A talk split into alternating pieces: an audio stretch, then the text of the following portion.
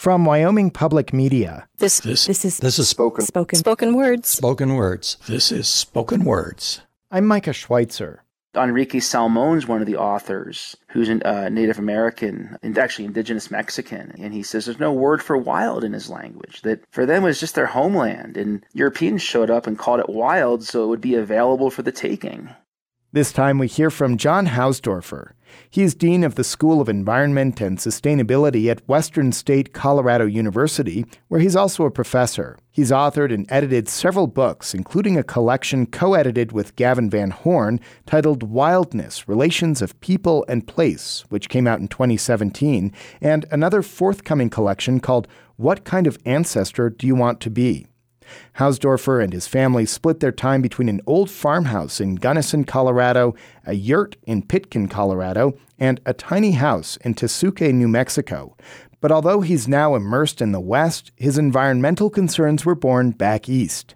I grew up in New Jersey in the 70s and in the 80s, and it was when a lot of hospitals were caught dumping into the Atlantic Ocean. And I'll never forget uh, being out on, on my boogie board with my cousin and seeing a syringe float by us. It just seemed fundamentally wrong because to me, the ocean, you know, was like the second you step off the beach, you're in the wilderness. You know, you're not at the top of the food chain anymore. You're not in complete control because of undertows and tides and sharks and you know and and and to me just it was such a violation of that that wildness and then seeing the neighborhood the, the the forests and farms around me in New Jersey turned into neighborhoods and malls throughout my teenage years it really unsettled me and, and I got this sense that we had to find another way. We had to find another story as a species. The story we've lived out over the last 10,000 years is that the universe is made for us. And I think that story has gotten us in a lot of trouble. You know, the story of rain will follow the plow got us the Dust Bowl. The story of the frontier got us the Iraq War. The story of, you know, God made made the world for us and we were made to rule us, you know, has gotten us climate refugees of Puerto Rico. You know, we need a new story. And to me, that new story is finding a way in which we could produce a society that results in more biodiversity. And I think we're capable of that. And that, to me, that awakens human wildness because it's going to take imagination and creativity and innovation and risk taking. That's our wildness. That's us at our best rather than just simply consuming in pursuit of a high standard of living. In Wildness Relations of People and Place, Hausdoerffer and Van Horn bring together essays from a wide range of authors in order to explore the components of this new story, reaching for renewal and collaboration, trying to bridge old ideological divisions, and bringing more voices and possibilities to bear on the urgent question of how to create well being and foster wildness in the places we live, work, and play. Here's John Hausdoerffer reading from the essay he authored for the collection. What kind of ancestor do you want to be? Michael Dahl's question hangs in the thick Minnesota air. I lean against the deck railing as the chill of evening tightens my skin. Two stories below, Round Lake reddens, matching the maples that are flashing their last burst of fall color. What kind of ancestor do I want to be? I repeat Michael's query slowly, quietly, talking to myself. The question implies that we are always and already ancestors, even before our descendants are born, even if we never have children. In terms of space, nowhere is, ethically speaking, away. In an age of globalization, we grapple with how our actions impact unmet peoples and unseen environments on the other side of the earth. Now, Michael asks me to think about ethics in terms of time. If I'm already an ancestor, then no era is away.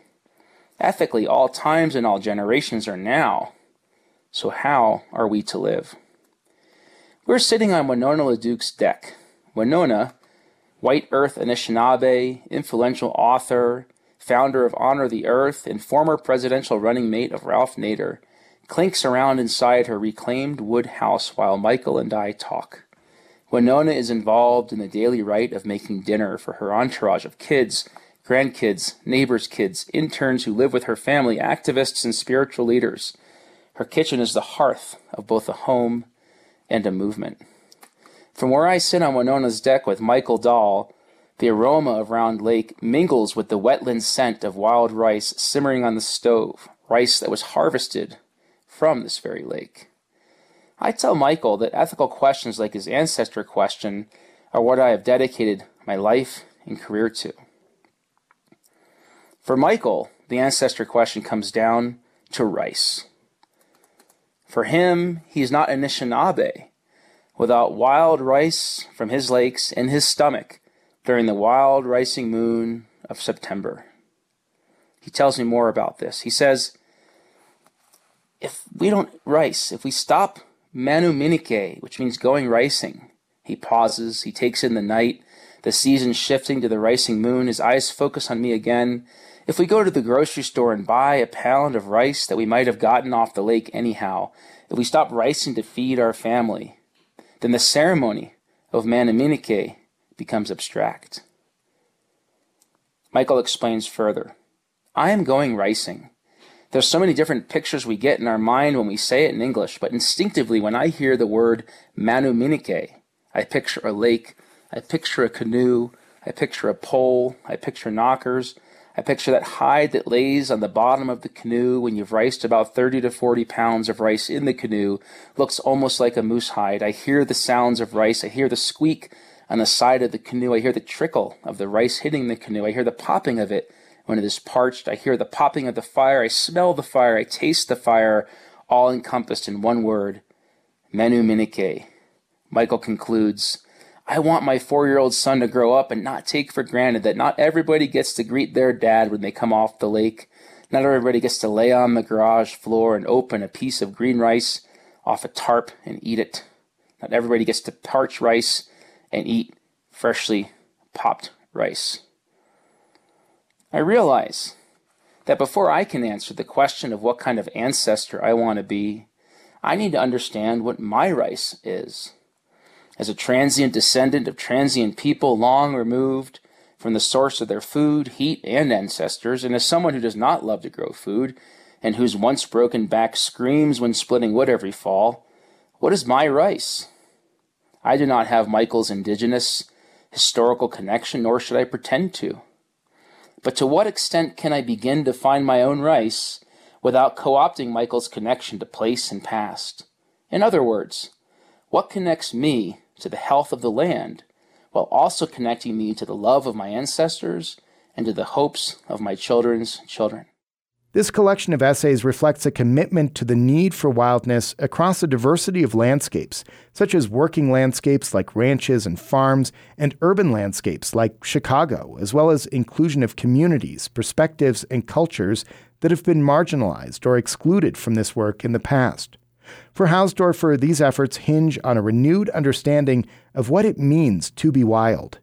Wild simply means self willed in Old English. Any being, any species, any system, any community that's self willed and doesn't require constant management and taming is wild. So, reintroducing wolves in Yellowstone made that landscape more wild by balancing deer and elk populations and protecting grasslands and soil stability. And that's a wild landscape because of that reintroduction, but we also find that kind of will in other places. Aldo Leopold had a better definition than even will for wild. He said wildness was the capacity for self renewal. And so, what kinds of communities can renew themselves really became the question of this book.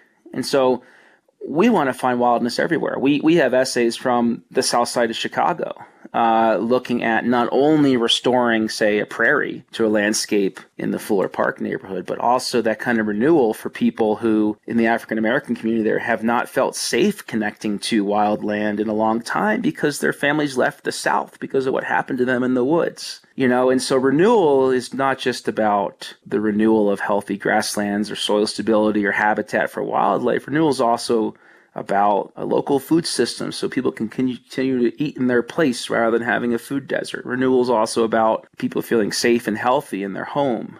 And so this book's about finding and fighting for wildness everywhere. And in seeing wildness as important everywhere, Hausdoerffer and Van Horn are also promoting a new kind of practice. Hausdoerffer calls it the co creation of wilderness.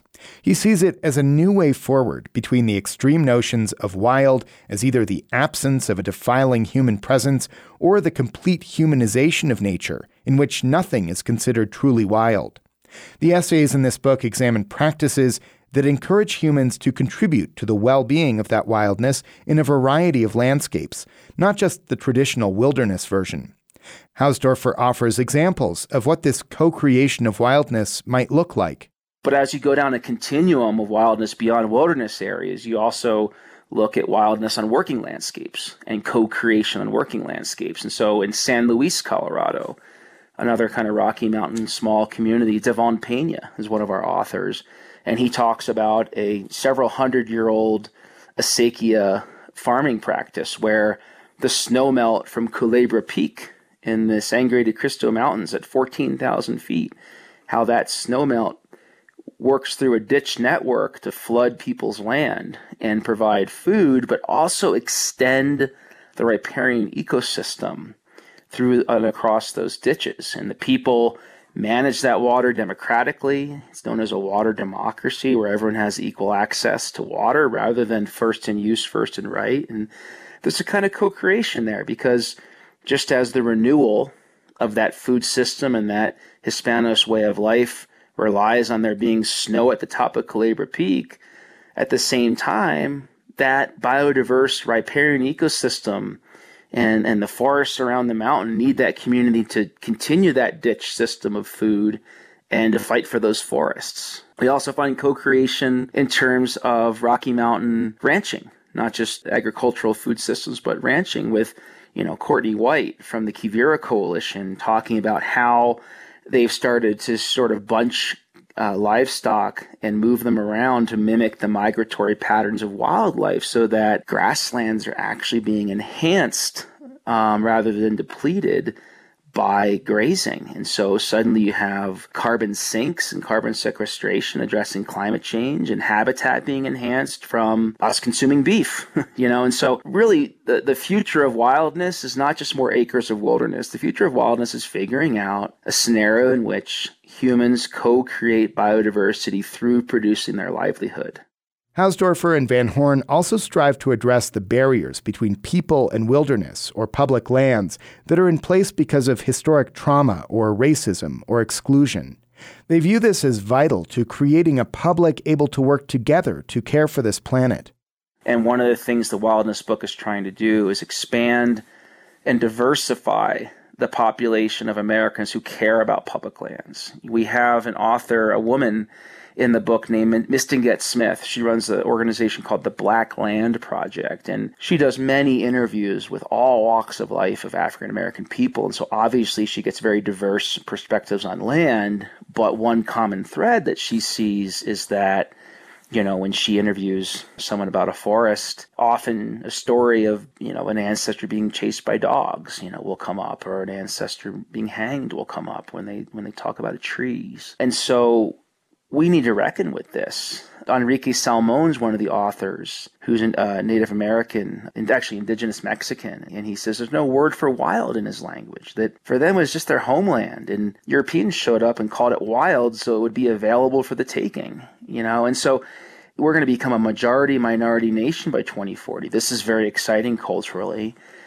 And, and, and how are we going to have a citizenry that's ready to fight for, for public lands and designated wilderness if a large population of Americans come from a cultural background in which wilderness has been part of a colonial or imperialistic or violent story for their culture. And so this book is really trying to value the wildness from where where we all live, different places, you know, urban, suburban, rural, mountainous, so that we can sort of come together rather than be divided by the wilderness idea. And so for me, the future of public lands requires not just like bringing underserved populations from the city out to the wilderness, it requires rethinking the wilderness idea itself from listening to people from different cultural backgrounds.